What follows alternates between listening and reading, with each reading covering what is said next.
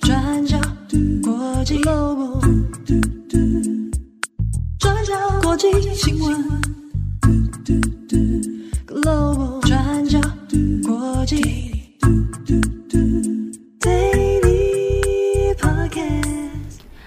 Hello，大家好，欢迎收听 UDN Global 转角国际 Daily Podcast 新闻。我是编辑会议，我是编辑木仪。今天是二零二三年十一月六号，星期一。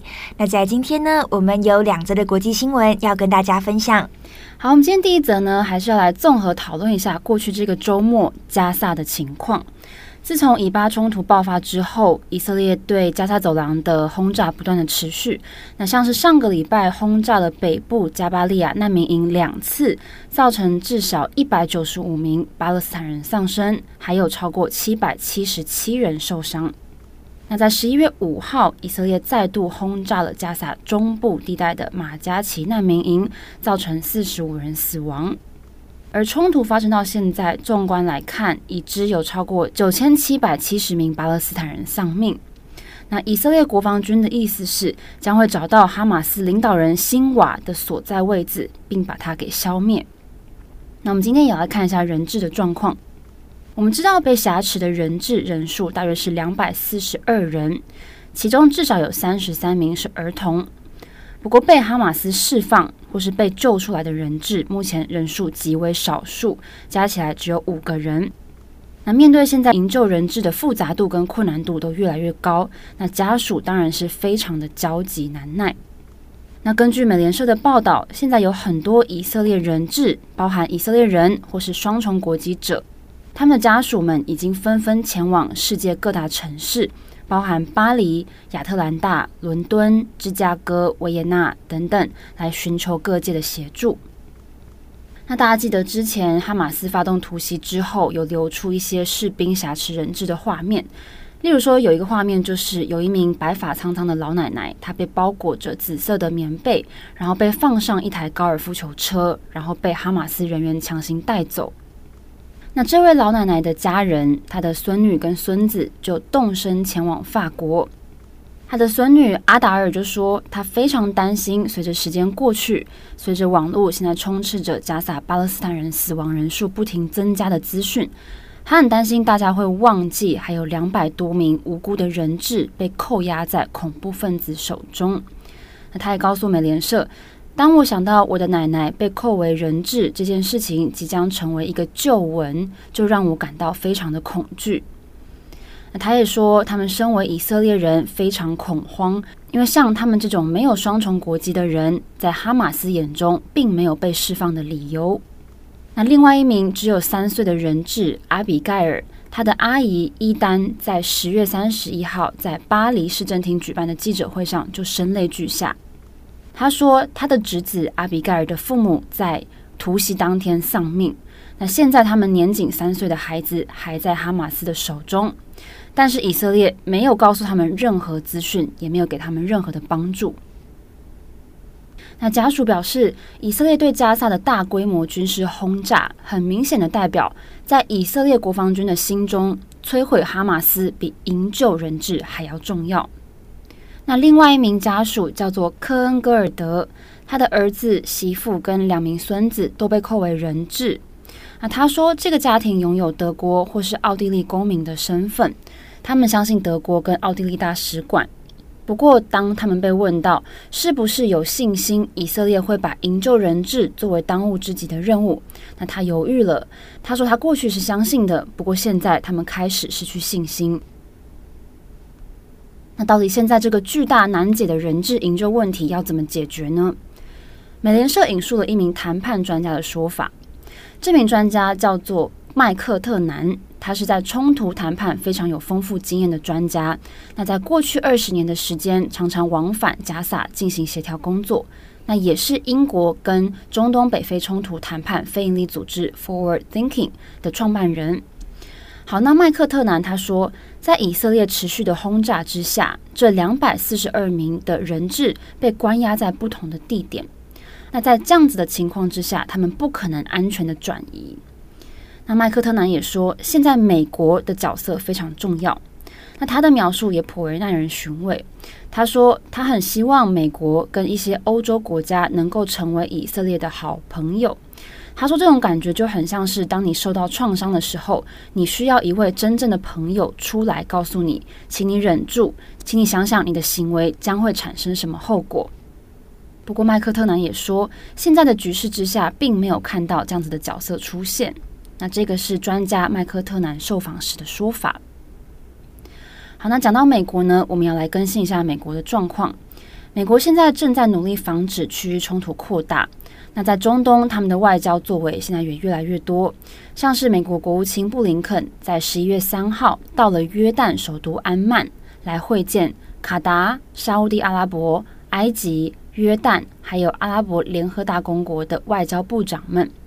那这些国家的外长也敦促布林肯，请他说服以色列立即停火。那布林肯在十一月五号也访问遭到以色列占领的约旦河西岸，跟巴勒斯坦自治政府主席阿巴斯来会面。那在这场会谈当中，阿巴斯也提出要求以色列立即停火。那在访问完约旦河西岸之后，布林肯在当天晚上立刻抵达了伊拉克巴格达，跟伊拉克总理苏达尼进行会谈。那这个是他就任国务卿之后首访伊拉克。布林肯他的黑鹰直升机降落的地点就是在美国在二零零三年入侵的巴格达绿区 （Green Zone）。那抵达之后呢，他到美国大使馆听取美国军事设施的相关简报。那接着再前往伊拉克总理府。好，那为什么布林肯要到访伊拉克呢？美国表示，自从十月七号哈马斯发动突袭之后。驻伊拉克跟驻叙利亚的美军还有联军，他们受到空袭跟无人机攻击的状况随之升高。那在伊拉克的武装团体在先前其实也有威胁说，如果美国干预，然后支持以色列对抗哈马斯的话，那他们一定会锁定美国的利益，然后增加攻击力道。那伊拉克总理苏达尼也有承诺，他会对境内三座国际联军驻扎军事基地遭到攻击的事件进行调查。那现在有很多国家都公开要求加沙停战，不过以色列的反应是怎么样呢？以色列总理纳坦雅胡坚决地拒绝停火，他说，除非哈马斯把挟持的两百四十二名人质全部都释放，不然以色列不可能会考虑停火。那我们也可以看到，布林肯在不到一个月的时间之内访问了大量的国家，试图想要来阻止战争扩大。不过，他其实也拒绝对以色列呼吁停火的这个提议。他表示，全面停火只会造成哈马斯重新集结，然后更加壮大的这个结果。不过，他表示，美国有一直试图要来说服以色列，针对部分地区停火，以便在加萨境内顺利分发急需的人道援助。好的，那以上是有关以巴冲突的相关更新。今天的第二则，我们来更新澳洲跟中国。那澳洲总理艾班尼斯在上个周末，十一月四号抵达中国，展开为期四天的国事访问。预计呢会是在今天下午和中国国家主席习近平会面。那这则新闻呢，其实也是受到一定的关注，因为呢这是自二零一六年，也就是时隔七年以来，澳洲总理第一次到访中国。那主要是因为这几年来两国关系其实不断的降温，所以艾班尼斯的访问某种程度上也是希望两国的关系，那尤其是贸易关系可以恢复正常。那所以预计两国这一次的讨论焦点会聚焦在贸易关系，还有人权问题。好，那我们今天会简单整理两点。那第一，稍微跟大家补充一下澳洲和中国这几年来的关系变化。那第二呢，两国预计讨论的贸易和人权问题主要会是什么？那先看第一点。那我们看一下澳洲总理上一次访问中国是二零一六年的事。那随后呢，两国关系也因为一系列的国际议题，立场也出现了分歧。首先是在二零一八年，澳洲就以国家安全为理由，那就指出，在经过专家评估之后，决定禁止华为，也就是中国的这个电信企业参与澳洲的五 G 网络建设竞标案。那澳洲就担心，如果接受华为五 G 设备的话，那未来假设发生什么事情，中国政府就有机会可以全面瘫痪澳洲的网络系统。那但是澳洲的这个说法就让中国非常的不满。那接着来到了二零一九年，香港爆发反送中运动，澳洲也就公开批评中国打压香港示威者。那再来到了隔一年，二零二零年，全球疫情爆发，澳洲也就要求对新冠疫情的病源进行调查。那这个说法呢，也就让中国更加的不满了，所以到最后就决定以贸易制裁澳洲，对澳洲出口的商品实施制裁，那同时也征收关税。那这些受到影响的澳洲出口商品，也包括大麦、牛肉、葡萄酒，还有龙虾等等。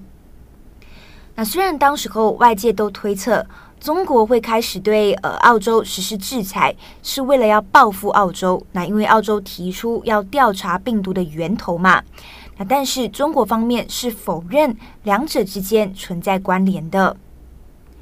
那不过呢，中国这些制裁跟关税，其实在这两年是有陆续取消了。那其实是部分被取消，并没有完全取消。那两国的关系呢，也开始渐渐的回温。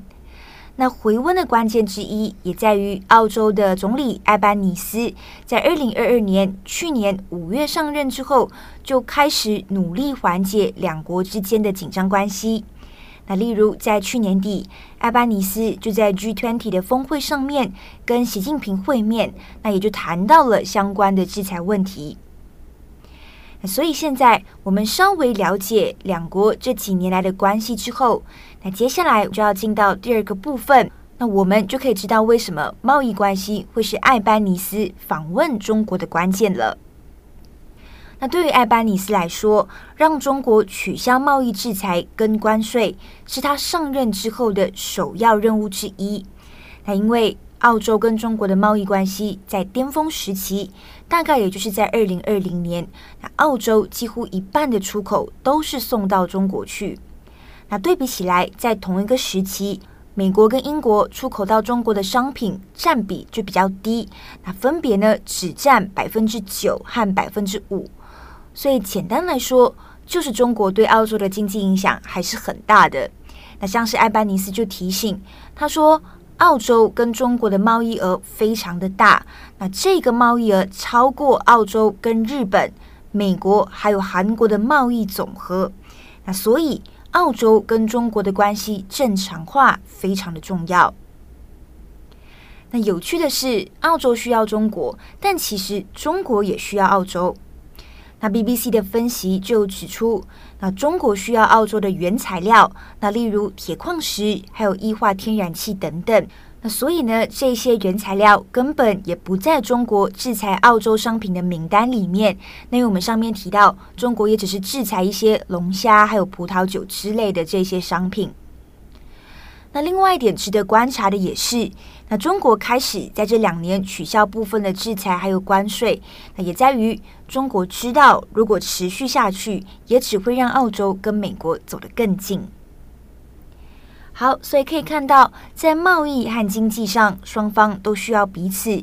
那这也是两国这一次的重点议程。那再来，我们还有提到议程里面还有人权问题。那这是什么呢？那主要也是跟两位澳洲籍华裔人士有关。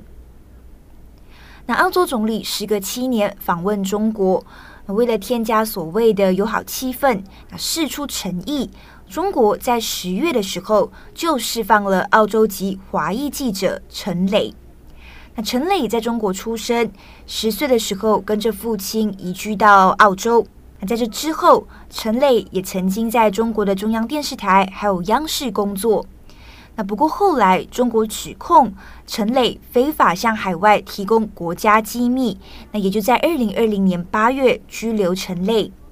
那审判期间，澳洲驻中国大使那也有要求，希望可以到法院旁听，那但是都被拒绝了。那目前陈磊是已经在十月十一号被释放，回到澳洲。那当时候艾班尼斯也有和陈磊通过电话，那欢迎陈磊回到澳洲。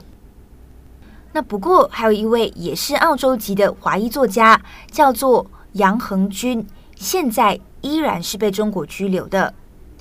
那杨恒均曾经在中国外交部工作，后来也就成为了时事评论员，活跃于中国的社交媒体。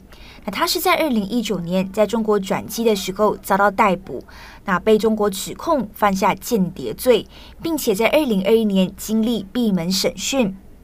那我们上面提到，二零二一年也正好是澳洲跟中国关系最紧张的时候。也就是中国开始对澳洲实行一连串的制裁跟关税，那所以当时候要怎么回应杨恒均的事情，那对澳洲来说也非常的棘手。那所以这一次艾巴尼斯访问中国，预计呢也会提到杨恒均的案件。那其实在这之前，杨恒均的两位儿子也有写信给艾巴尼斯。那指出，看到陈磊被释放之后，那希望澳洲政府也可以实现第二个奇迹，也就是让中国政府释放自己的父亲。那因为呢，杨恒军的健康状况似乎开始恶化，那家人们都很担心。好，那以上呢就是澳洲总理访问中国的重点整理。那重头戏会是在艾班尼斯跟习近平的会面。那后续呢，如果有突破或者是进展，我们也会持续留意跟进。好的，那以上就是今天的两则新闻更新。